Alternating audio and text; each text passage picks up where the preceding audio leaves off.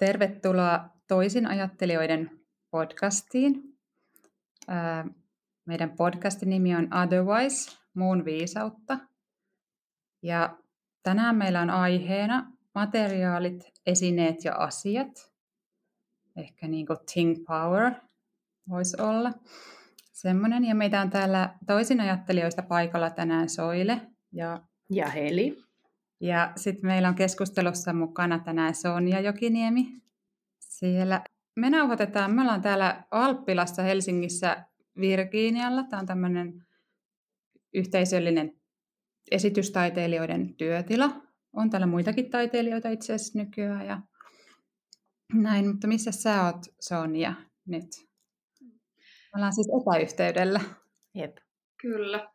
No mä oon täällä Losannessa, Sveitsissä mun toisessa kodissa. Niin täältä käsin nyt keskusteluyhteydessä teidän kanssa. Yes. Ja tota, haluaisitko sä lyhyesti tai pitkästi esitellä itsesi?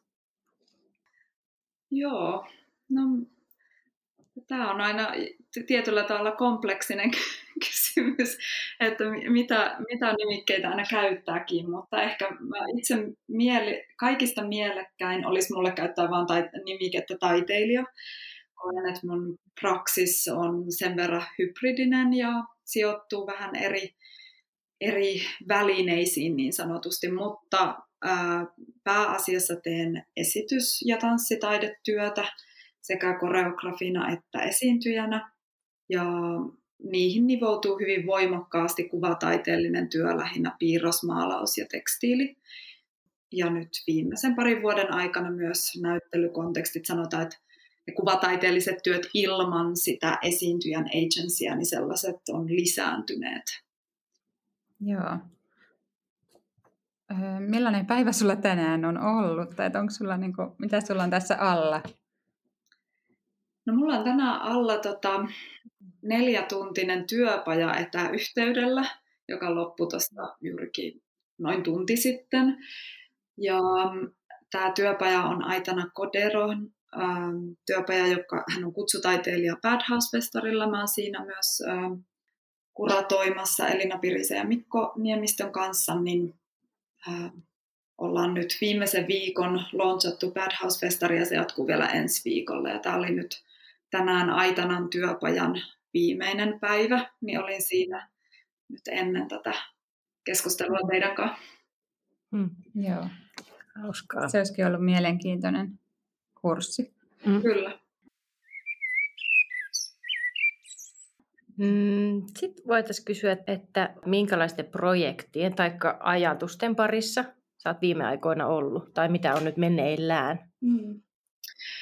No tosiaan viimeisin niin näyttämöllinen teos oli Öh, joka oli marraskuussa 20. Ja me oltiin sinänsä onnekkaita, että vaikka se on ollut tässä pandemian välissä ja keskellä ja eri aaltojen välis, väliin oikeastaan sijoittu, että me pystyttiin tekemään 90 esityksestä, että meidän piti perua vaan se vika-esitys, että se oli silleen niin kuin ajallisesti onnekas hetki. Mm. Ähm, Mutta toki nyt sitten tämä kevät on ollut siis hyvin hiljasta suhteessa esi- esitystaiteelliseen työhön. Ähm, mä oon valmistanut omia teoksia yhteen ryhmänäyttelyyn Belgiassa, joka pohjautuu pidempiaikaiseen työskentelyyn ja tutkimukseen yhdessä tohtori Leni van Koitsenhovenin kanssa, jo, jonka kanssa olen tehnyt 2018 alkuvuodesta saakka työtä autismin kirjon ihmisten kanssa ja tutkien nimenomaan kieltä ja materiaalisuutta ja monitekstuurisuutta kommunikaatiossa ja näin poispäin. Ja hän on tietenkin hyvin pitkälle myös akateemisesti näitä aiheita tutkinut ja tohtoriksi väitellyt. Ja sitten tämä näyttely, minkä hän nyt järjestää Dr. Kuislan museossa Kentissä, niin on äh, Flaamiksi Ongehört. Ja siihen hän on koonnut sekä eri taiteilijoiden että myös osallistujien kontribuutioita suhteessa kysymyksiin kielestä ja kommunikaatiosta, itseilmaisusta ja ei-verbaalisista tarinoista. Ja sitten hän on myös julkaissut kirjan samalla nimellä ja se on myös osa sitä näyttelyä, niin sinne sinne lähti sekä piirrosteoksia että tekstiiliteoksia ja ne nyt siellä elää omaa elämäänsä. En ole päässyt käymään ne. vielä. Mm. Ja sitten mulla on toinen itsenäinen näyttely Malmössä pienemmässä tota, monitaiteen tilassa ja. nimellä Rumble. Ja, no joo, ne on nyt ehkä sellaista tämän kevään niin kuin oman työhön Joo. sijoittuneet. Ja sitten mä oon tehnyt lavasteita toiselle koreografille ja, mm. ja Bad House-festari tosiaan on iso osa myös tämän kevään juttuja. Ja pikkuhiljaa yrittää suunnitella kohti seuraavia esityksellisiä projekteja, mutta sille mm. huomaan, että vähän varovaisesti kuitenkin itse tai. Niinpä. Tässä ja. ajassa, joo. Niin, ja ehkä se jatkuva niin kuin muunnosten logiikka. No meillä kaikilla on niin henkilökohtaisesti erilaiset tavat, että mitkä toimii. Mm. Itse huomaan, että on vähän väsähtänyt siihen, että hirveästi tekee töitä ja suunnittelee ja sitten mm. peruuntuu tai jatkuvasti, mikä se on suomeksi, postpone. Siirtyy eteenpäin. Joo. Niin. Se on kyllä. Niin. Se on, ja varsinkin jos, jos siinä tilanteessa, että jos ensi illat mm. esimerkiksi siirtyy, niin siinä jotenkin se suhteutuminen siihen, että milloin se teos on siinä niin ensi valmis, ns. Mm. Tai onko se sitten valmis, mutta, mutta että milloin se on siinä vaiheessa jotenkin, että meilläkin yhden jutun, tai että se siirtyi sitten lopulta vaan kuukauden ensi tammikuussa se sitten esitettiin, mutta mutta sitä niin yritettiin, että puoli vuotta eteenpäin siirretään varmuuden vuoksi ja tällaista. Ja sitten me lopulta päädyttiin, että ei kun esitetään kymmenelle ihmiselle, vaan niin kuin tammikuussa se oli mahdollista sitten Vaasassa. Niin tota, joo. Mutta raskasta se, että joutuu suhtautua uudestaan ja uudestaan. Mm. Kyllä. Niin, kyllä. juttuihin kyllä. Juurikin, ja just kun niin kuin me ollaan, että kytä nyt tästä oikein, mä kyllä saan sellaisia innostuksen kokemuksia, että se ei ole vielä onneksi kadonnut, ei ole tullut täyslamaannus, mutta, mm-hmm. mutta sitten se niin kuin aaltoilee, että sitten heti kun saa kiinni jostain, että hei nyt teatterit aukeaa, niin sitten se on ainakin tähän mennessä ollut hyvin sellaista epävakaata, että sitten pari viikon päästä ne saattaakin taas sit sulkeutua tai mm, niin sillä tavalla ei saa sellaista kokemusta jatkuvuudesta tai näin. Niin. Mutta täällä Sveitsissähän nyt maanantaina aukeavat teatterit, niin mulla on ihan positiiviset fiilikset niin. siitä. Okei, okay, mahtavaa. Joo, hieno yes. juttu. Tätä, mä kysyisin vielä siitä Malmön, sulla on siellä näyttely, niin minkälaisia töitä sulla on siellä tai minkälaisia materiaaleja ja lähtökohtia siinä? No mun ähm, esityksellinen praktiikka hyvin pitkälti rakentuu myös piirrosteosten pohjalta, että se on aina niin kuin jonain rinnakkaisena välineenä mukana. Niin Malmö, se Malmön näyttely, siellä on vanhempia piirrosteoksia sekä kolme uutta teosta, mitä mä tein niin vartavasten sitä näyttelyä kohti. Ja sitten siellä on äh, tekst, neljä tekstiiliteosta niiden piirrosten jotenkin välisyyksiin ja suhteisuuksiin sijoittuen. Se Rumble-nimi si- si- sijoittuu mulla monet ähm, otsikot niin sanotusti liittyy kieleen tai ajattelun prosessiin ja muihin. Ja sitten Rumble on tavallaan semmoinen ei-lineaarinen, polveileva, äh, ehkä myös kävelyyn viitaten, että jos vaan niin kuin vaeltelee jossain. Mm-hmm. Mä yritin niin kuin löytää sellaista logiikkaa, mikä sitoisi myös joitakin teoksia vuodelta 2016 tähän hetkeen, ja että siellä kyllä oli niin kuin editoitu ja valintaprosessi todellakin käynnissä, että miksi nämä teokset suhteessa näihin, mutta, mutta mikä niitä yhdistää ja mikä niistä, ne, missä ne taas eroaa, että jotkut piirrostajat on tosi täysiä, niin että ne on niin äänekkäitä, että niissä ei ole oikein sellaista tilaa. Ja nyt mä huomasin, että noin kolme uutta teosta, niin niissä olikin ihan tosi paljon tilaa.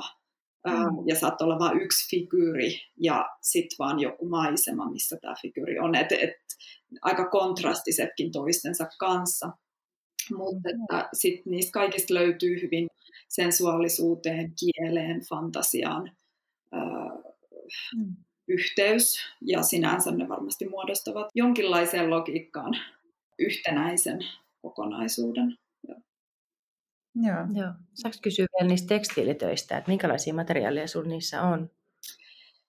No noi tekstiiliteokset, mitä on tuolla siellä Malmössä, niin ne on aika pitkälti käsin tehdysti ryijy, ryijysolmulla tai ryijyompelulla tehtyjä tämmöisiä ei sään, säännöllisesti hapsutettuja, vaan vähän niin kuin sienirihmastollisesti hapsutettuja, ja tälleen mä itse näen sen. Mä itse leikkaan niitä kuin hiuksia ennemmin kuin, että tietenkin voisi tehdä myös hyvin matemaattisesti tarkkaa, mutta mä tykkään siitä, että se niin kuin solmimisen praktiikka on tavallaan siinä mielessä liikkeellinen praktiikka, että se tavallaan se muoto ja tekstuurit elää niiden käsien kanssa tehdessä ja sitten se niin muotoutuu sitä kautta enemmän kuin täysin ennalta määrätysti tai miettimällä. Ähm, Muuten siellä on naamoja, jotka pohjaa sitten taas yhteen piirrokseen mikä siellä on. Ja niissä on sellainen silmien logiikka ja katsomisen logiikka, ja ne, katsoo, ne on aika hauskoja mun mielestä itse asiassa, mutta ne katsoo, katsoo niin kuin eri suuntiin ja jotenkin myös ehkä suhteessa niihin piirroksiin.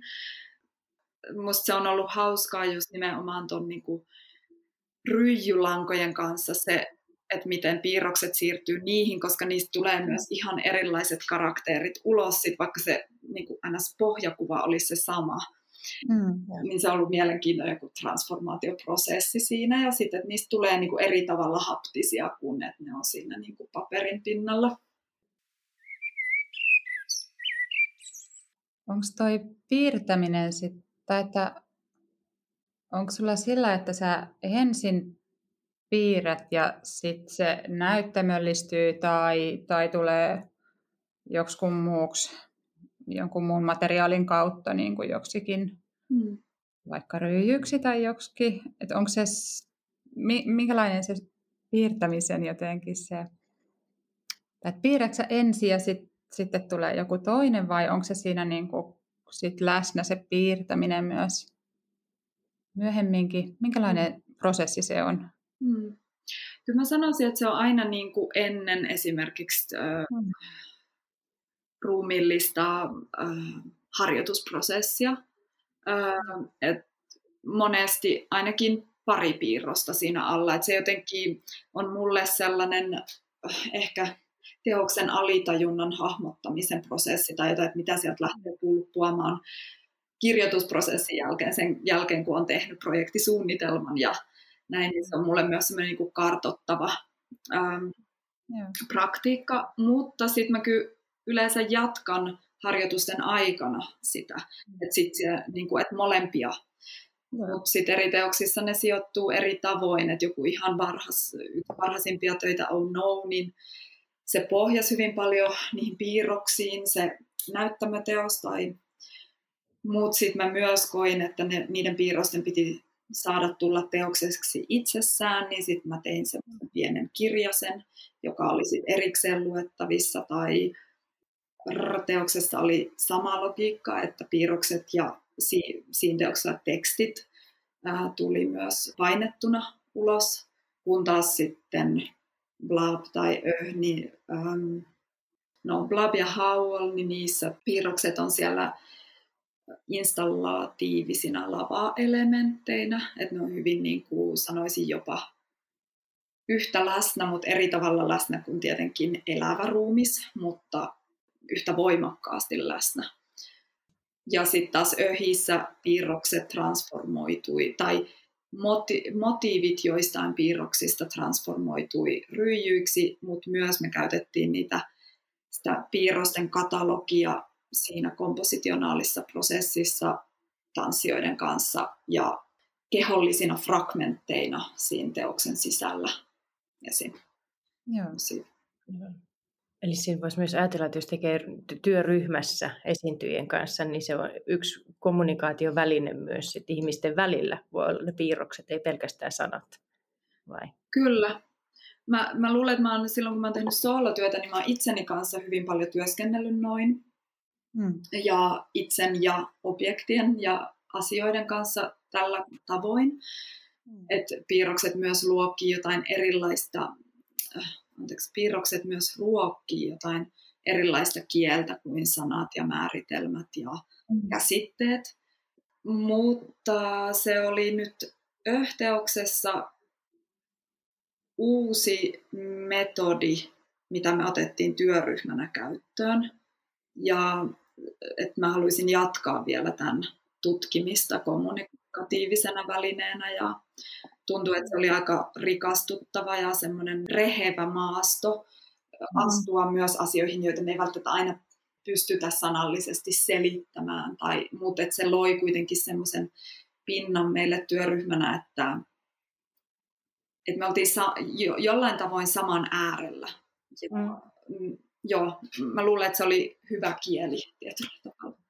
Musta toi kuulostaa aivan ihanalta tavalta mm. työskennellä. Kuulostaa hyvältä, mm. kiinnostavalta. Mä oon tehnyt yhden, tai me työstettiin semmoisen tanssitaiteilijan kuin Orfi Shout. Joo.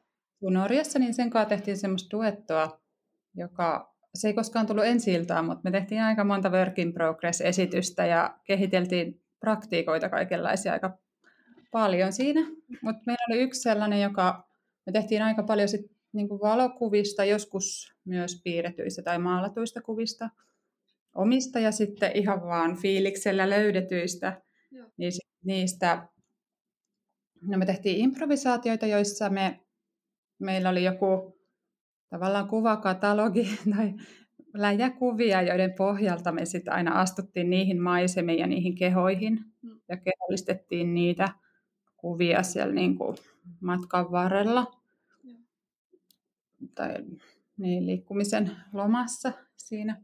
Ja sitten meillä oli toinen semmoinen praktiikka, jossa me kuvailtiin eri kuvia tarkasti, nauhoitettiin se kuvailu ja sitten tota, sit kuunneltiin tuommoisella, mikä noin nyt on, kuulokkeilla se kuvailu. Ja tehtiin just niin kuin se et kyllähän siinä on tulkintaa paljon matkalla ja sitten mulla on valinta tietenkin koko ajan siitä, että mitä mä teen, mutta se oli tosi mielenkiintoista jotenkin ne kaikki ajatukset ja kaikki mihin sitä päätyy ja minkälaista, miltä se näyttää.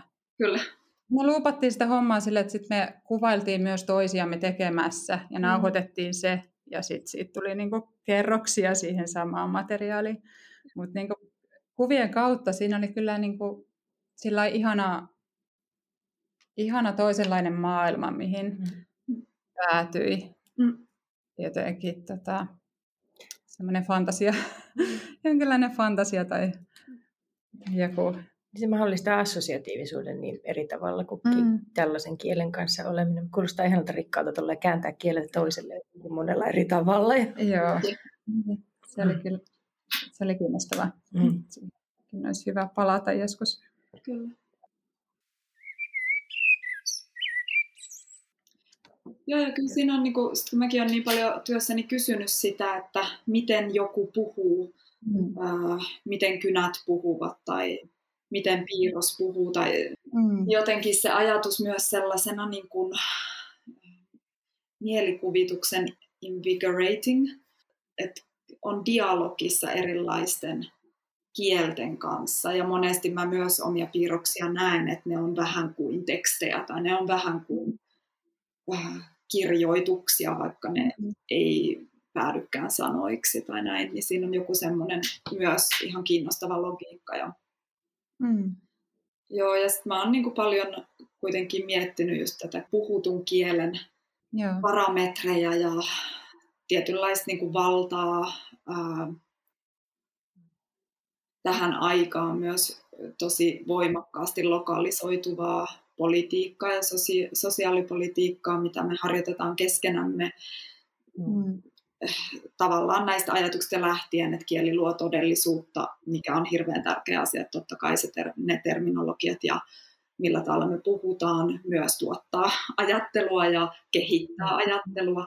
Sitten samaan mm. aikaan mä paljon pohdin aina sitä, että kuka, kuka ja ketkä ja mitkä tippuu pois, jotka ei kykene tai syistä tai toisista adaptoidu tiettyihin puhutun kielen logiikoihin tai kirjoitetun kielen logiikoihin. Ja tämä tietenkin liittyy vahvasti ihmisiin, ketkä ei käytä puhetta primäärina kommunikaation välineenä, mutta ihan meihin tavan talliaisiinkin. Siis, mm. että, että toiset meistä on kielellisesti lahjakkaampia kuin toiset, toisille se on enemmän confident, puhua ja käyttää kieltä, toisille ei, niin sitten jotenkin musta tuntuu kuitenkin tärkeältä etsiä muitakin tapoja mm. löytää yhteyksiä sekä myös sitä maastoa, että me ei tie, tiedetä ja sekin on ok. Ja mm. ehkä me ei aina ymmärretä toisiamme ja sekin on ok, että miten myös elää sen ristiriidan kanssa tai jotenkin ehkä polveilin nyt vähän ulos tuosta. Ihanaa kuulla.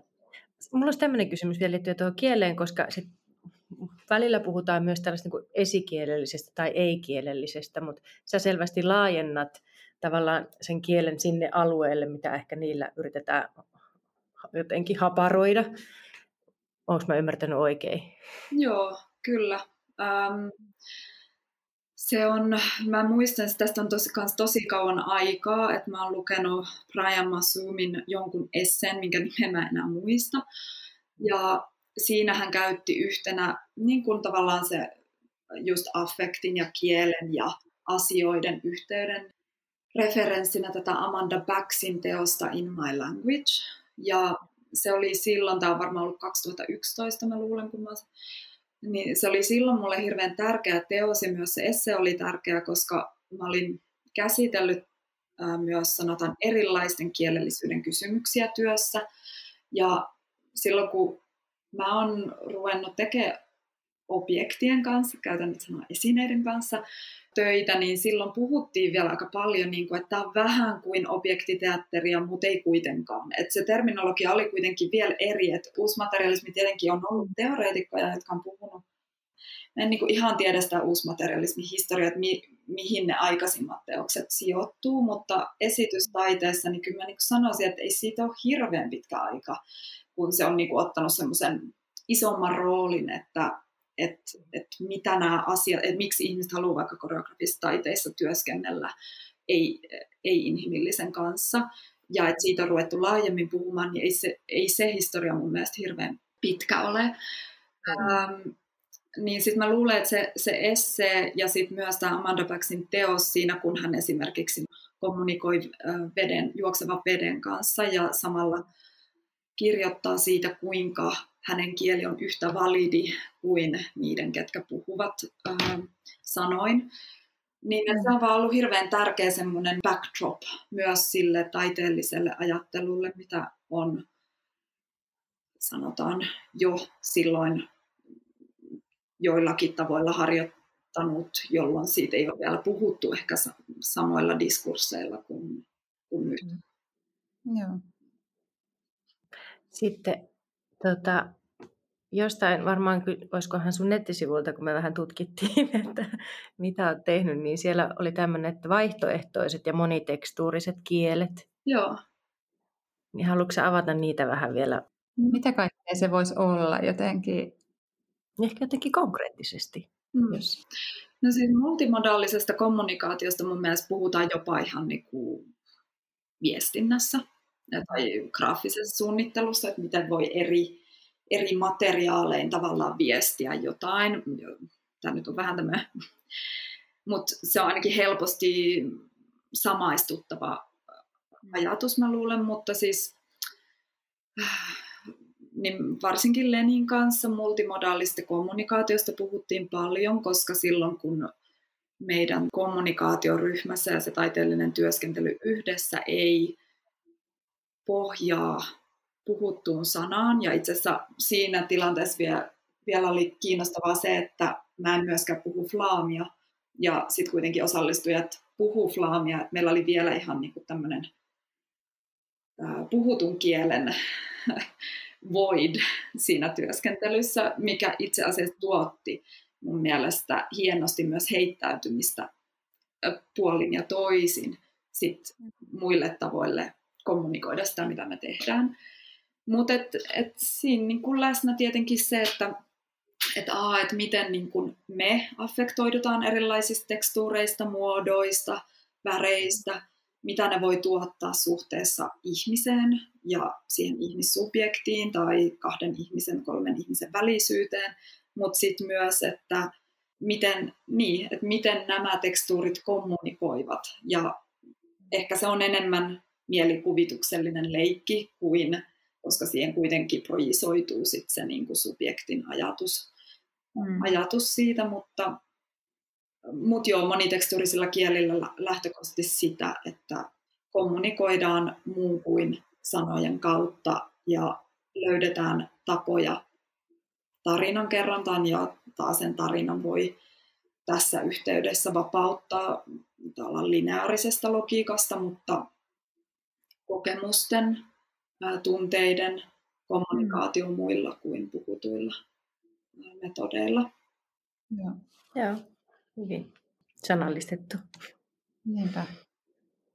Mä jäin eilen, eilen kävin katsomassa tota ystävien tota, läpimenon tuolla Maunula-talolla ja sitten sit siellä oli tanssijoina pari tanssia, joiden kanssa mä oon tanssinut teoksissa, toisen kanssa useammassakin yhdessä. Ja sitten mä vaan mietin, että se oli tosi voimakas joku, joku tietynlainen tuntoisuus, minkä mä tunsin pitkästä aikaa nähdessäni niitä Joo. tanssijoita. Jotenkin ihan toisenlainen kommunikaatio kuin sitten sit joidenkin muiden kanssa, joiden kanssa mä en ole ehkä tanssinut koskaan, tai että siinä oli vieraampiakin ihmisiä tilassa, ja musta tuntuu, että sillä ei ollut mitään tekemistä sen kanssa, että, että ne on mun kavereita.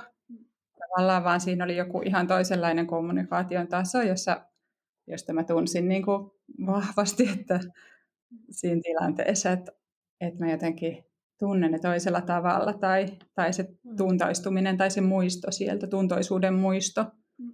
jotenkin nousi vahvasti siinä mm. pintaan. Se oli jännää.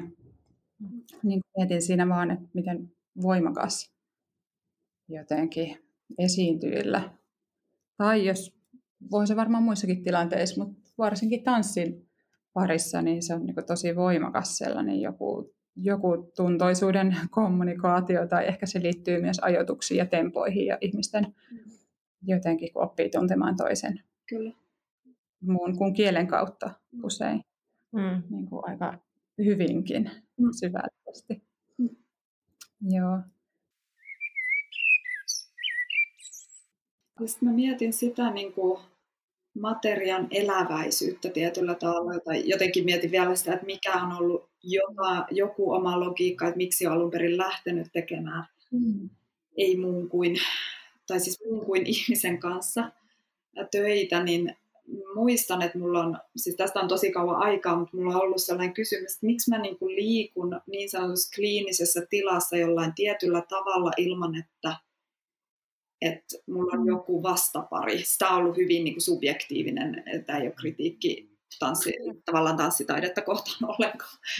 Mutta mä muistan, että se, että mulla oli materiaalinen keho, oli se sitten miniatyyri, kynä tai niin tavallaan siinä kommunikatiivinen suhde on hirveän konkreettinen, vaikka totta kai siellä sisällä tapahtuu paljon poetiikkaa ja selittämätöntä ja näin, mutta tavallaan se fyysinen mm.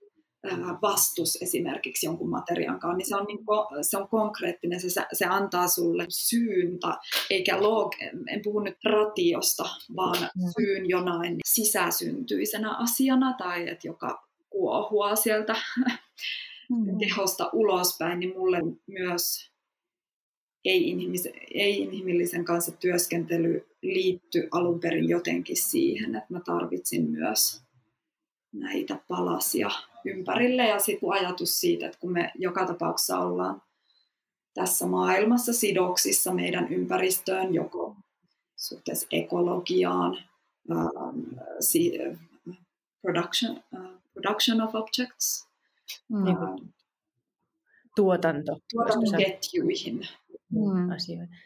Joo. sekä muistoihin, enemmän mm. intiimiin suhteisiin objektien kanssa, vaan mm. niin kuin huonekalut, mitä meillä on kotona, tai mitä kaikkea mm. niihin sijoittuu. Ja näin, niin sitten, että miksi sitten lava, jossa kuitenkin työstetään myös ihmistä, tai, tai niin kuin tietyllä tavalla mm. tuodaan nimenomaan se joku toinen elävä kommunikaatio, mikä ei, mikä on elävälle taiteelle niin spesiaali, on mm. se ihmisen läsnäolo myös siellä katsojien kanssa ja näin, että, että miksi ne olisivat niinku tyhjiä, tavallaan tyhjiä aukkoja, jotka on siivottu kaikelta, kaikelta mm. muulta. Mutta mm. again, tämä oli joku niinku oma logiikka ollenkaan. Voin nauttia todella paljon tanssitaideteoksista, mm. jos ei ole mitään, mitään muuta lavalla kuin ihmiset, että ei ole niinku mikään uh, general ajatus. Mm. Mutta mutta voi olla monenlaista. Ja on se siis totta, että ihminen rake- tai siis mm. olla ihminen, niin kaikki tämä on tosi iso osa sitä, mm. tämä materiaali. Siis mulla on kahvikuppi kädessä tässä. Niinpä. Ja puhuitko nimenomaan soolotyöskentelystä tuossa, tai yksin työskentelystä tuossa aikaisemmin, mihin viittasit, että Joo. Koska itse olen huomannut ihan saman, kuin on yksin jossain tilassa ja sitten mm. silleen, niin että mihin mä oon täällä suhteessa. Niin. Että sitten alkaa niin kuin seinien kanssa mm. tehdä jotain tai sitten on lattia ja katto mm. tai joku nurkka, joka yhtäkkiä tulee jotenkin ihan Kyllä. Niin, tietyksi tyypiksi mukaan. Mm. Ja, mm. ja onhan sillä teatterilla se tietynlainen materiaalisuus ja mm. se, niin kuin, miten se on ja vaikuttaa. Totta. Ihan siinä voi, se on tosi voimakas jotenkin jo, jo ennakkoasetukseltaan myös se niin näyttämö. Ihan totta. Mä oon jotenkin viime aikoina varsinkin, mutta no ei, ei pelkästään viime aikoina, niin sillä ei ajatellut myös, myös ihmiskehon, tai haluaisin nähdä sen niin kuin saman, saman sanoisin, tasapäisenä materiaalina muun materiaalin kanssa. Mm. Siinä mielessä, että että tietenkin niin kuin ei-mielellinen materiaali niin on toisenlaista ja käyttäytyy ja siinä on erilaisia jotenkin tarpeita, että mä en, tai onko tarpeita sitten, mutta että niitä kohdellaan ja eri tavoin tietenkin. Että ajattelen, että totta kai ihminen, jotenkin ihmismateriaali ja ihminen tai eläin tai, tai joku muut lajit, niin tarvii erilaista kohtelua kuin myös sitten niin kuin erilaiset materiaalit ylipäänsä. Mm. Mä olen viime aikoina miettinyt myös paljon sellaista, että, että miksi ei se esitystila tai teatteri, tai no harvoin kyllä teen semmoisia mitään, mutta, mutta esitystilanne, että miksi ei siinä myös voisi harjoittaa tällaista ehkä niin kuin ekologista sensitiivisyyttä ja, mm. ja sitten laajentaa sitä sitä kautta tietenkin, että jos ihmisiä tulee katsomaan ja kokee sitä, mm. että sitä voi myös jakaa ja ehkä, että mitä se on ja mitä nämä on nämä materiaalit, mitkä meidän suhteet niihin voi olla ja miten, miten ne vaikuttaa ja miten usein se vaikuttavuus ohittuu, eikä sitä ehkä huomaa. Ja, mm. ja ne on aika voimakkaita ne mm. vaikuttimet jatkuvasti elämässä. Niinpä. Onko sulla ollut Sonja noi piirtämiset ja, tai materiaalien kanssa työskentely tai niin onko se ollut sulla jotenkin jo lapsesta asti tai nuorena, tai onko se ollut sulla sellaisena mm. niin tekemisen tapana tai elämässä mukana? Mm. No piirtäminen on, joo, tosi, mm. tai ihan lapsesta asti, mutta mä jotenkin liitän sen halun työskennellä esineiden kanssa siihen, että mulla on tausta instrumenttien soittamisesta. Me, me ihan niin kuin, tämä kuulostaa ehkä vähän hassulle yhteydelle, mutta mä jotenkin, niin kuin, mulla on se hellyttäviä muistoja, että mä oon mun käyrätorvelle puhunut dialogeja siitä, kuinka hän soittaa väärin ja on hänen syytään, että tuli virhe. Ja niin kuin, nämä on tyypillisiä lapsen tietenkin niin kuin, tapoja. Mm ulkoistaa tunteita ja muuta, mutta et, ja, ja nimenomaan esineiden kanssa sitä tapahtuu paljon lapsena, kun leikin kautta yritetään ymmärtää maailmaa ja muuta. Mutta jotenkin mä näen sen yhteyden suhteessa siihen, että miten mä, että ehkä jo, jossain määrin puhutaan mun työsaralla myös jonkun kaltaista animismista ja äh, mulle niin kun esineet ja materiaat on myös tapa toisaalta harjoittaa ajattelun la- laajentumista erilaisiin logiikoihin ja mielikuvituksen äh, trigger, myös muistojen ja tuntemusten ja hyvin subjektiivisten, hyvin inhimillistenkin kokemusten tuomista objektien kautta tai objektien kanssa suhteessa ollessa. Mm. Et mä sanoisin, että mun työssä on niin molemmat maastot, että ne suhteessa, kun puhuttiin tähän tasavertaisuuteen, mm. esimerkiksi esitysekologiassa, että mm. Niin mä luulen, että mun töissä niin mä aaltoilen niiden välillä, että siellä kuitenkin se inhimillinen perspektiivi läikkyy ja välillä ottaa val, niin sanotusti vallan ää, tilanteesta, että mä en ehkä silleen harjoita tä, semmoista täys, täyden niin kuin tasavertaisuuden ajatusta, vaikka se kiinnostaa. Mm. Tai siis, että se kiinnostaa yhtenä tonaalisuutena.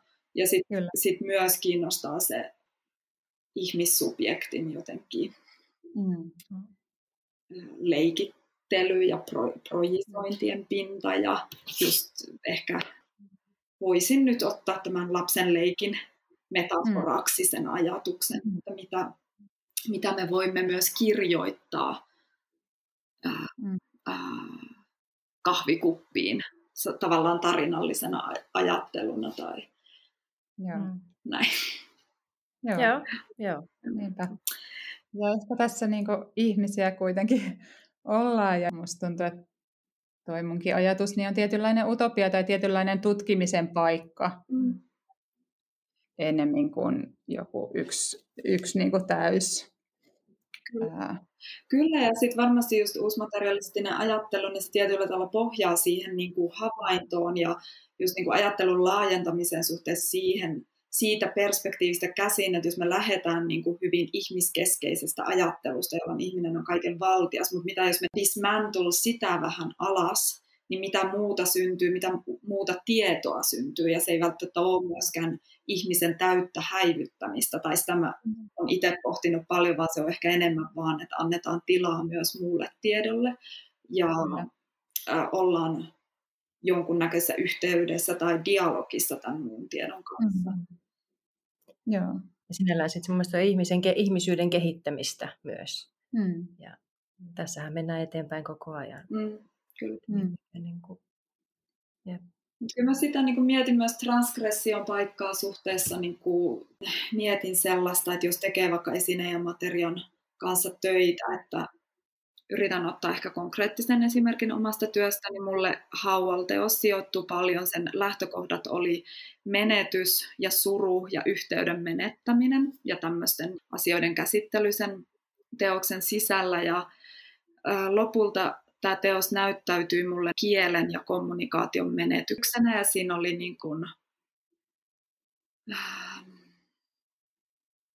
siis ihmishahmo oli hyvin tuhoava suhteessa myös, siellä oli kuitenkin äh, sammalta ja puita ja myös ähm, voimakkaita objekteja, kuten veitsi. Tai, että ihminen ei näyttäytynyt siinä teoksessa ehkä nyt jos palataan tähän tasavertaisuuden estetiikkaan, niin se ei ollut läsnä siinä teoksessa, vaan mm. siinä se teos pyrki näyttämään sen tuhoajan tietyllä tavalla.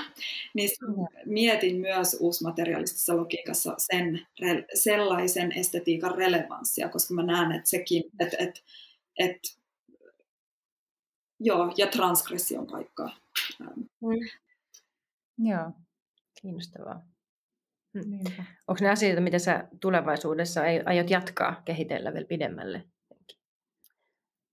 Öö, mä oon palannut öö, sillä tavalla kommunikaation optimismiin, että Öh oli mun mielestä siinä mielessä hyvin niin kuin, öö, monella tapaa ihmistä eri puolilta näyttävä, että ei todellakaan vain optimistinen tai näin, mutta, mm. mutta et siinä oli tosi paljon ihmisten meitä oli kuusi lavalla, niin ihmisten välistä välisyyttä ja siinä mielessä sellaista kommunikaatioketjun rakentamista, että se, se ei ollut kielen menetyksen teos.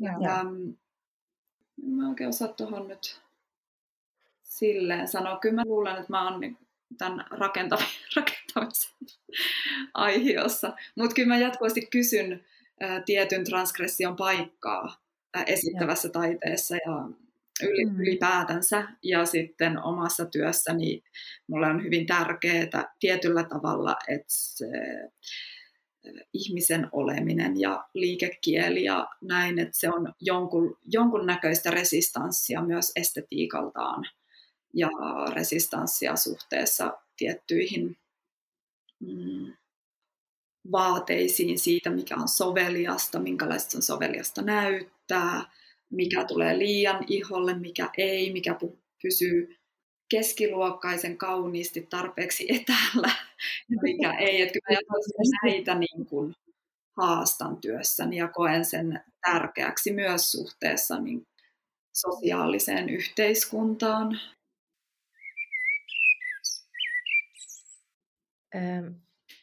Noista materiaaleista kiinnostaisi, tota, miten sä oot päätynyt työskentelemään just sellaisten materiaalien kanssa, mikä kanssa oot työskennellyt, tai mikä niissä, saako jäljitettyä jotain? Joo, no siis kaikkein selkein oli tietenkin Oh No ja sitä edeltävät vuodet kynien kanssa, kun se oli kaksivuotinen rakkaustarina sama kynien kanssa. Mut, tota, tai siis selkein siinä mielessä, että se, se niin kuin, sisäinen logiikka oli hirmu pitkäjänteinen ja pitkä, mutta se oli myös mun maisterin tutkinnon aikainen prosessi. Et tietenkin koulutuksen aikana on vähän eri eri aika tehdä, eri, tai siis mitä mä sanon, se on erilainen konteksti kuin sit toimia ammattikentällä ja kuitenkin tehdä teoksia tietyn väliajoin ja näin. Mutta ähm, mulla menee välillä tosi tortta po tortta logiikalla. Kynät, sen jälkeen tuli vertikaalit puukepit. Ja se oli ihan oikeasti näin, että mä, siis, mä halusin työskennellä puun kanssa, koska se on elävä materiaali. Ja koska niiden äänet ja niiden kehot loi just tästä aiemmin puhuttu, puhuttua niin kuin resistanssia ja hyvin fyysistä suhdetta niiden puiden kanssa. Mutta sitten samaan aikaan se oli miniatyyrimaisemasta askel ihmisen kokosta objektien kanssa työskentely. Se oli mulle ihan tosi suuri harppaus, mutta tavallaan mä rakastan sitä, että vertikaali muoto muutti vaan skaalaansa. mm, sama joo. juttu vähän kuin jatku. Sitten näin. Mm. Mutta sitten, niin. Blab 2017 oli tosiaan ensimmäinen teos, missä ne mun maalaukset tuli niin isoina elementteinä sit siihen niin kuin ihan lavakuvaan ja mukaan. Mutta siinä, siinä teoksessa sitten tämmöiset niin monitekstuuriset tekstiilimöykyt oli läsnä ihan alusta asti, että mä olin aloittanut niin kuin, äm, köyttämään peittoja kotona. Ja mm. tämä ajatus oli vaan suhteessa nimenomaan tajunnan, ajattelun ja kielen möykkyisyyteen ja niin kuin ei-tietoisuuteen, ei-tietäväisyyteen. Ja sitten tanssijoiden kanssa yhteistyössä, niin sen prosessin aikana niihin möykkyihin alkoi niin tulla erilaisia asioita sisälle ja ulos ja ää, suhteessa, että se oli aika semmoinen niin ruumiillinen, ruumiillis-intuitiivinen prosessi, että mitä sinne sitten päätyikin mukaan. Ja ää, siinä mielessä mun mielestä ne möykyt soi kieltä jo itsessään, tietenkin kun ne aktivoituu esiintyjen kautta, niin se on jo mm asteen niin kuin pidemmälle tässä kielellisyydessä, mutta jo itsessään objekteina, niin ne on sillä tavalla mm. soivia. Ja sitten mä jatkoin sitä, mä kiinnostuin, tai siis Labissa oli tosi voimakas se ajatus solmimisesta ja ää, nimenomaan mobiilirakenteiden luomisesta ja sitten taas ihmisen niin kuin teo, tekojen logiikan ja sen, että ne, on, ne niin kuin liukuvat toisiinsa, eikä niin, että jos puhutaan vaikka veistoksesta, että veistos ei ole vaan tämä, mutta vaan että se, on, se syntyy ja sillä on eri vaiheita suhteessa siihen tekemiseen. Niin se oli siinä teoksessa hyvin läsnä ja sitten mä niin sitä solmimista jatkoin haulissa, missä itse asiassa nypläystekniikalla, vaikka ne kankaat näyttää enemmän makrame-kankailta, mutta ne on tehty niin kuin nypläten ää, periaatteessa vaan tämän ajatuksen kanssa, että kuinka langat risteytyvät ja ää, mä oon niin kuin freestylannut. Mä oon opetellut paria basic-tekniikkaa ja mä oon freestylannut silleen, että ne on mm. semmoisia hämähäkin seittimäisiä ja siinä mielessä rihmastollisia. Mm. Ja sitten taas tämä solmimisen praktiikka öhissä sijoittui hyvin yksinkertaiseen ryijysolmuihin, mutta haluttiin tehdä sitten mun piirrosten pohjalta niin jotenkin isompia, isompia äh, tekstiileitä, niin päädyttiin sitten tuftaukseen sit siinä itse teoksessa, mutta se niin kuin, alkupraktiikka oli käsin tehden. Joo. Joo.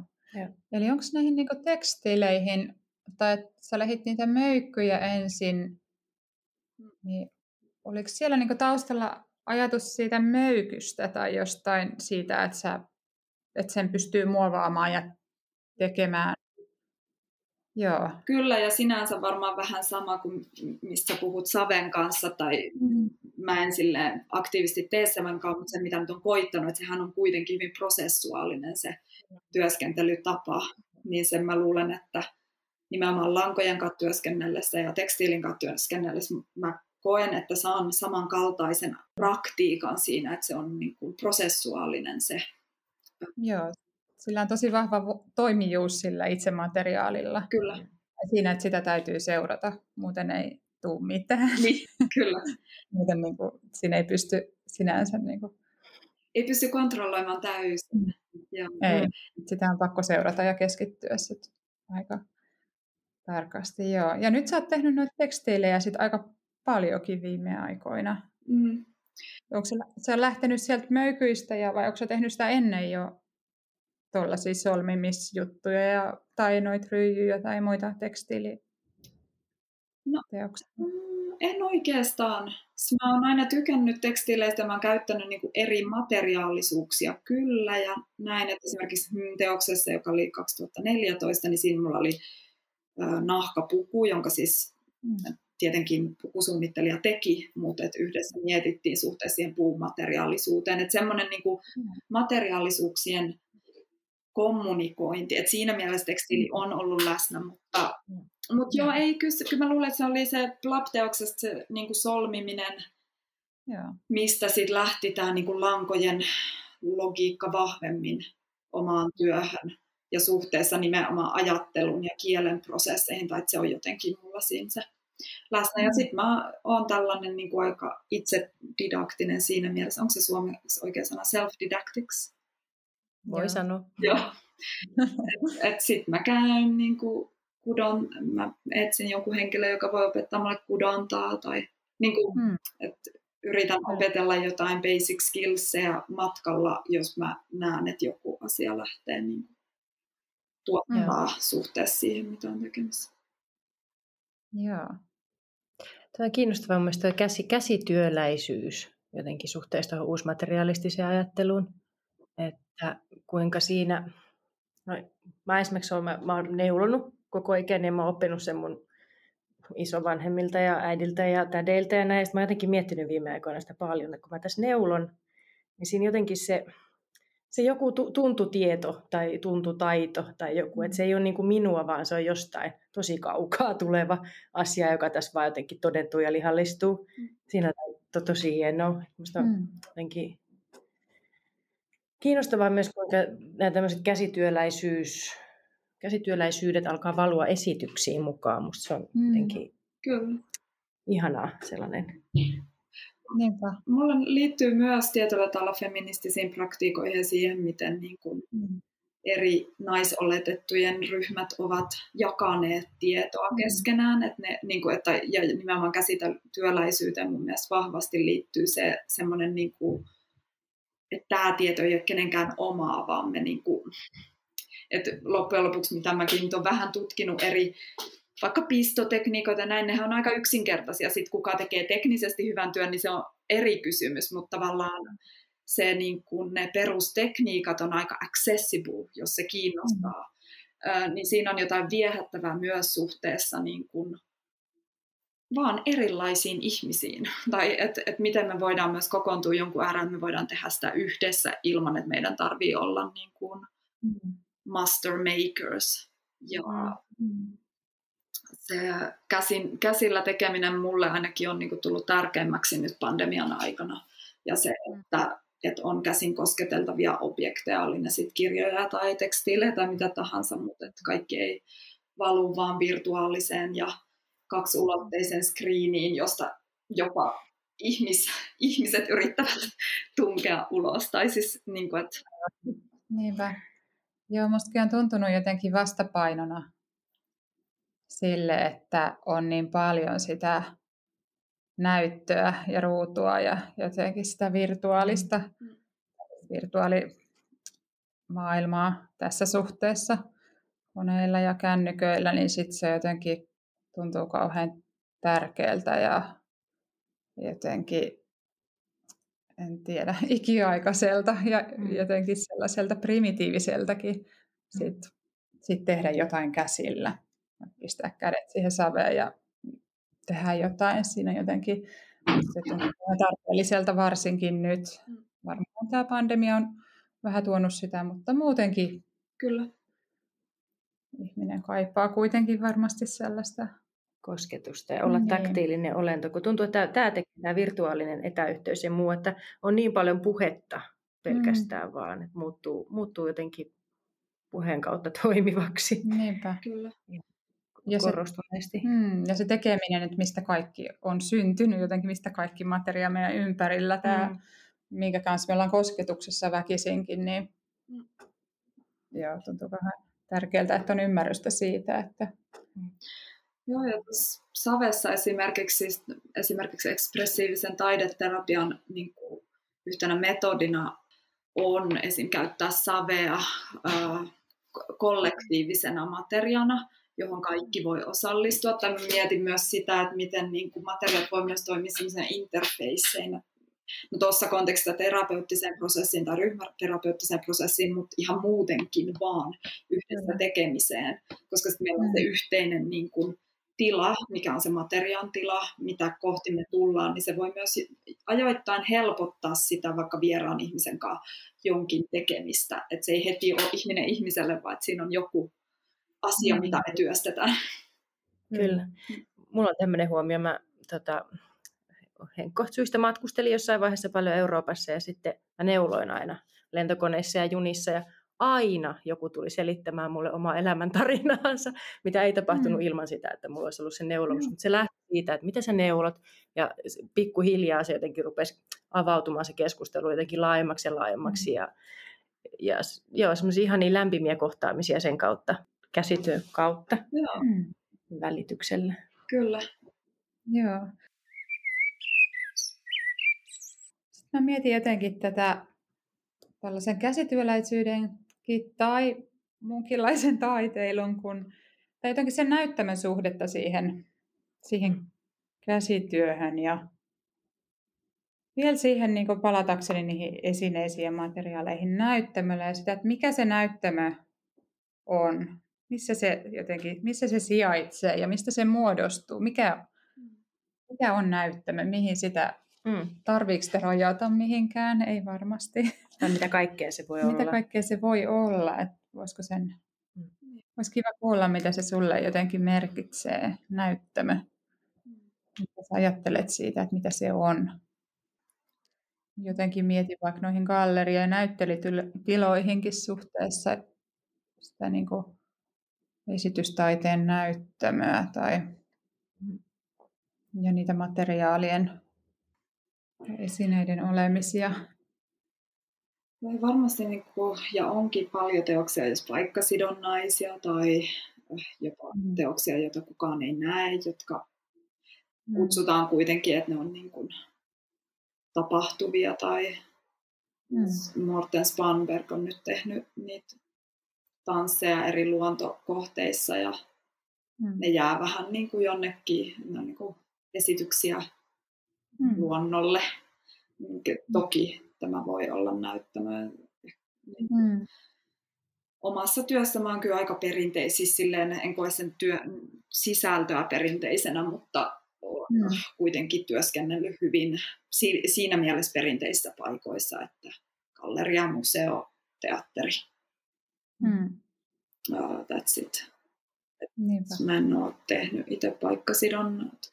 Jos mä en nyt unohda oikeasti jotain, sekin voi olla. Niin. mä luulen, että mä en unohda, niin en mä ole tehnyt siis sillä tavalla vaihtoehtoisissa paikoissa. Hmm. Joo.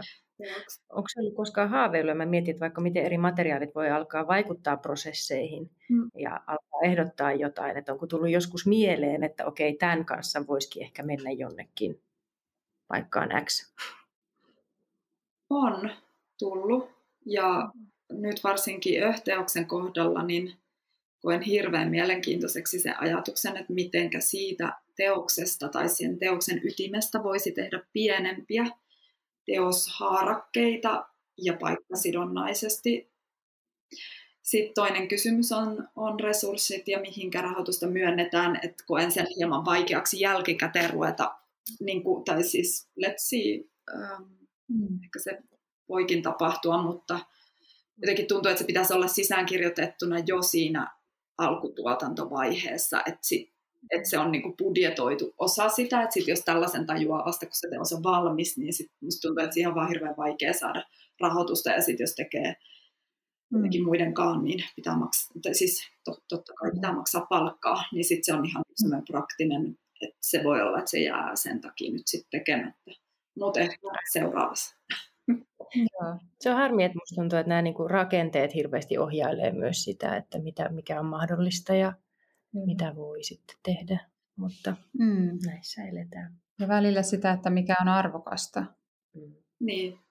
Tai se, että, että onko se teos tuolla jossain, jossain ylän pusikossa, että arvokas kuin sit se olisi jossain näyttämöllä. Tai että vaikka se mm. olisikin sama, samoista lähtökohdista tai sama. Luulen, että sä oot oikeassa ja onkohan tämä ajatus vähän eri esittävissä taiteissa kuin kuvataiteissa. Mulla on vähän semmoinen tuntuma, että kuvataiteissa ei olla ihan niin, niistä niin kuin, joo, että esitys, tai, mm. tai esittävällä taiteella on vielä matkaa siihen, että, että miten NS-isojakin produktioita voi tehdä vaikka just vaihtoehtoisissa tiloissa. Ja kyllähän sitä tapahtuu, mutta siis suurin mm. osa toimijoista ja nytkin me rakennetaan vaan isompia isompia lavoja, joka rajoittaa tosi paljon mm. sitä, että minkä profiiliset projektit sinne, tai no nähtäväksi jää sanotaan näin, mm. että minkä tyyppiset projektit voi mennä tiloihin, johon tarvitaan 700 päinen yleisö. Että kyllähän niin kuin tällaiset on ähm, parametreja, mitkä mm. väistämättä sulkee tietynlaiset ekspressiot pois. Onneksi sit on eri tiloja ja vaihtoehtoisia tiloja, mutta sitten samaan aikaan, jos näillä vaihtoehtoisilla tiloilla ei ole budjettia mm. mm. tuottaa tai osa tuottaa niitä teoksia, niin no joo, varmaan kaikki tiedämme tämän, tämän niin problematiikan, mutta et siis joo.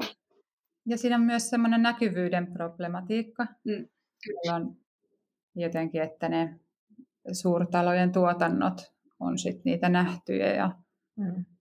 niin kuin sellaisia teoksia tai taidetekoja, jotka saa sen suuremmalti, joka vaikuttaa sitten taas jonkinlaisena oravan pyöränä mm. niin kuin eteenpäin. Kyllä. Ja.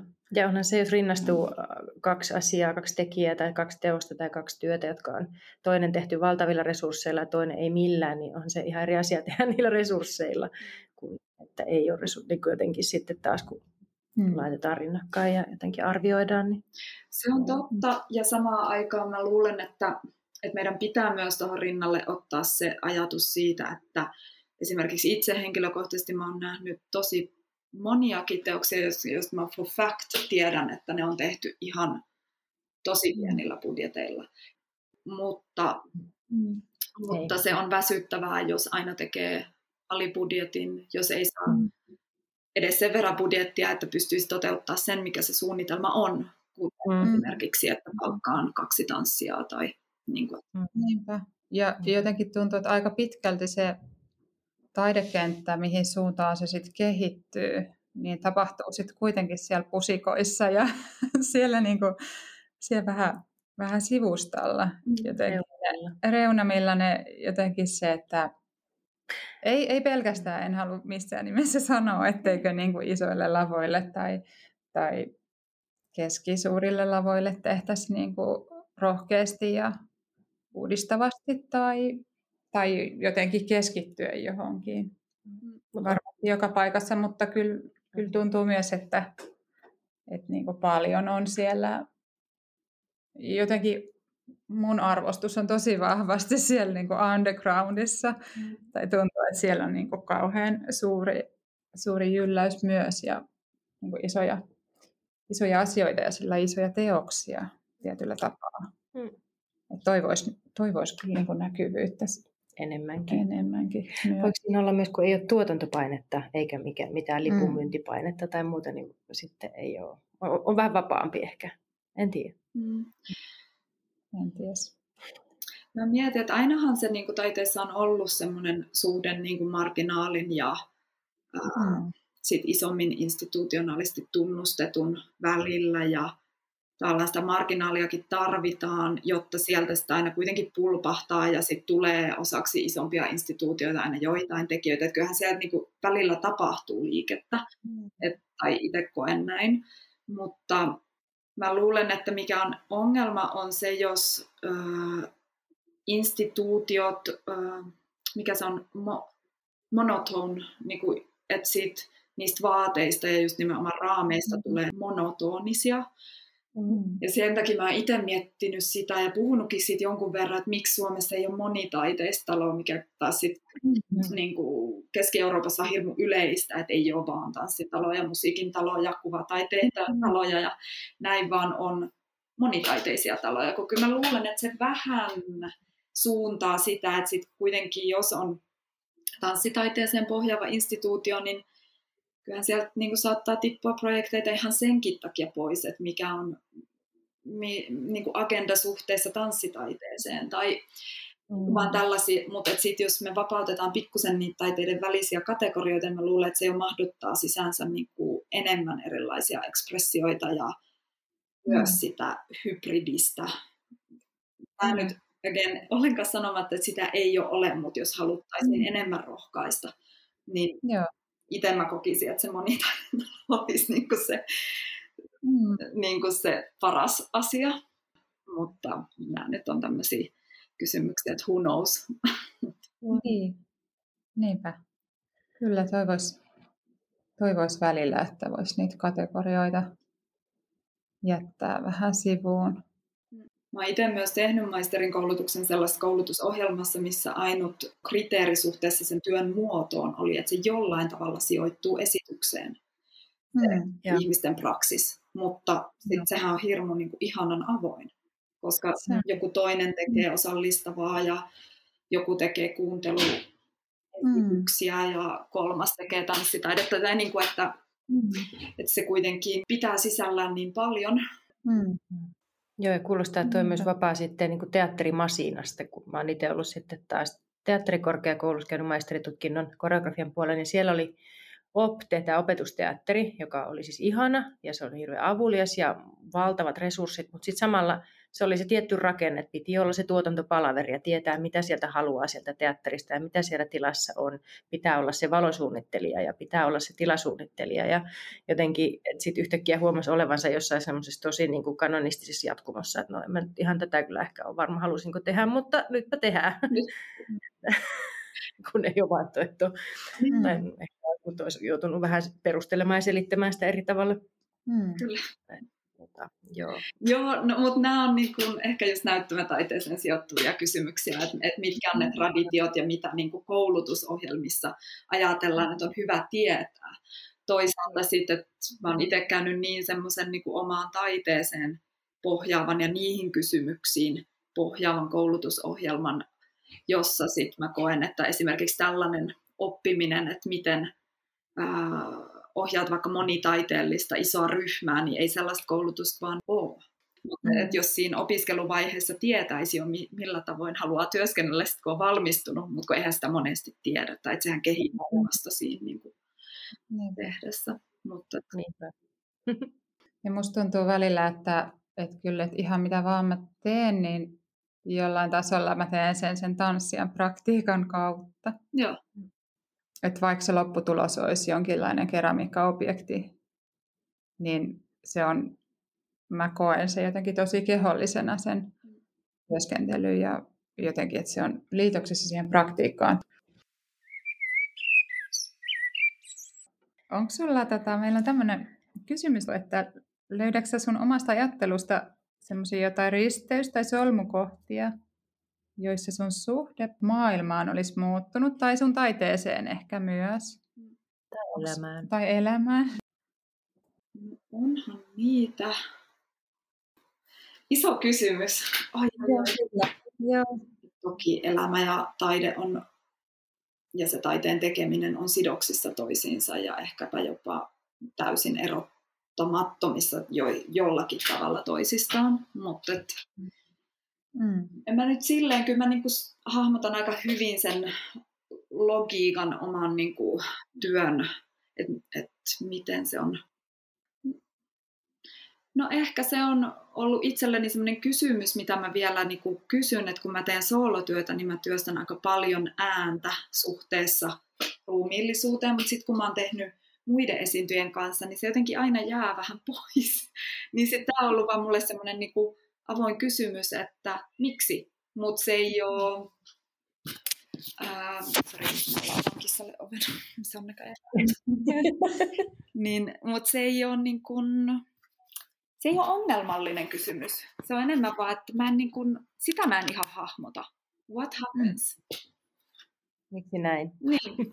Ja, mutta se on täysin musta kiinni. Se ei ole esiintyjistä, kenenkaan mä oon tehnyt, koska kaikki tosi hienosti va- käyttävät ääntään, mutta se ei vaan jotenkin. Et mä luulen, että onko mulla niin henkilökohtainen suhde sit siihen äänen käyttöön, että mä en löydä sitä logiikkaa ryhmäteokseen. Ja siinä mä kamppailen hieman sen kanssa, että miten paljon niin kuin insist, kun joskus the best action is to let go. So, Mm. it's like this.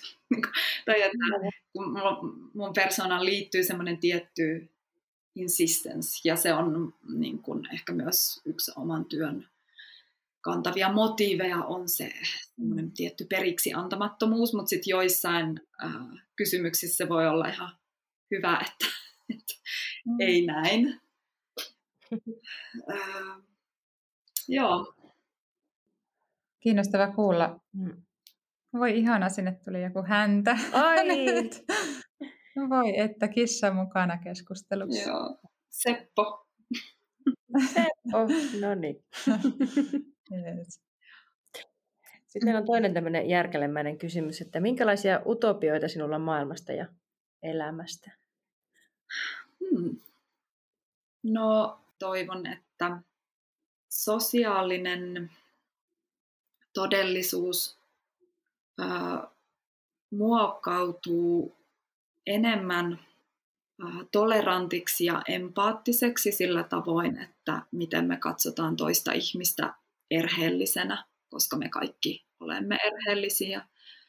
Ja että semmoinen tietty kärjistäminen ja polarisoitunut diskurssi vähenisi. Mm. Joo. Joo.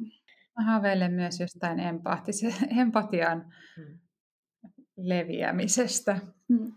Niin kuin, totta kai ihmisten välillä plus sit, niin kuin eläinten tai, tai sit liittyen siihen ympäristöön, johon liittyy myös kaikki materia, mitä me käsitellään. Mm.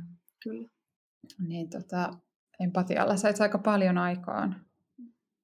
Niin kuin, sitten niin ympäristöön liitoksissa kuin myös niin kuin kaikenlaisiin muihinkin kriiseihin ja Mm. asioihin, mitä täällä nyt vääryksiin, Epäkohtiin. epäkohtiin, kyllä. pienempi ja iso, niin kuin monessa skaalassa. Aivan mikro- ja makrotasolla. Kyllä. Kyllä. Jep. Joo. Ja mä ehkä utopioin tota kans, mutta myös siitä, että vois tietynlaista arvottamisesta voisi päästä irti ihan itse ja ympäristö kaikki. Millä tavalla mietit sitä arvottamista? Siis niin kuin, että kun me nähdään tai koetaan jotain, että me, meillä on niin kuin, uh, judgment towards it vai miten? Siitä on ehkä sellaista jotenkin hyvä, huono, parempi, huonompi Joo, asetelmia. joo, Joko Joko tai, kun sen sijaan olisi sekä että. kyllä. Ja voisi edistää empatiaa myös ja toisinpäin. hmm. Kyllä. Hmm. Niinpä, niinpä. Mutta sitä mä mietin, että varmasti niin kuin kaikki tällaiset harjoitteet, että myös, että vaikka ne olisi niitä niin kuin mikrotason juttuja nimenomaan, että harjoittaa sitä niin kuin oman logiikoiden laajentamista, niin niin kuin sä sanoit aiemmin, Heli, muistaakseni siitä, että tämähän on myös ihmisyyden harjoittamista ja ihmisyyden mm. kehittämisen projekti, tai mm. että niin, sinänsä tärkeitä, tärkeitä hmm. asioita. Hmm. Olisiko me tässä niin kuin wrap up paikka kohti parempaa tulevaisuutta? Joo, aika hyvä. Aika hyvä. Joo. Kiitos tästä kuulijoillekin. Kyllä, kiitos. Sitten ja... Kiitos Joo. paljon keskustelusta ja yhdessä ajattelusta. Kyllä.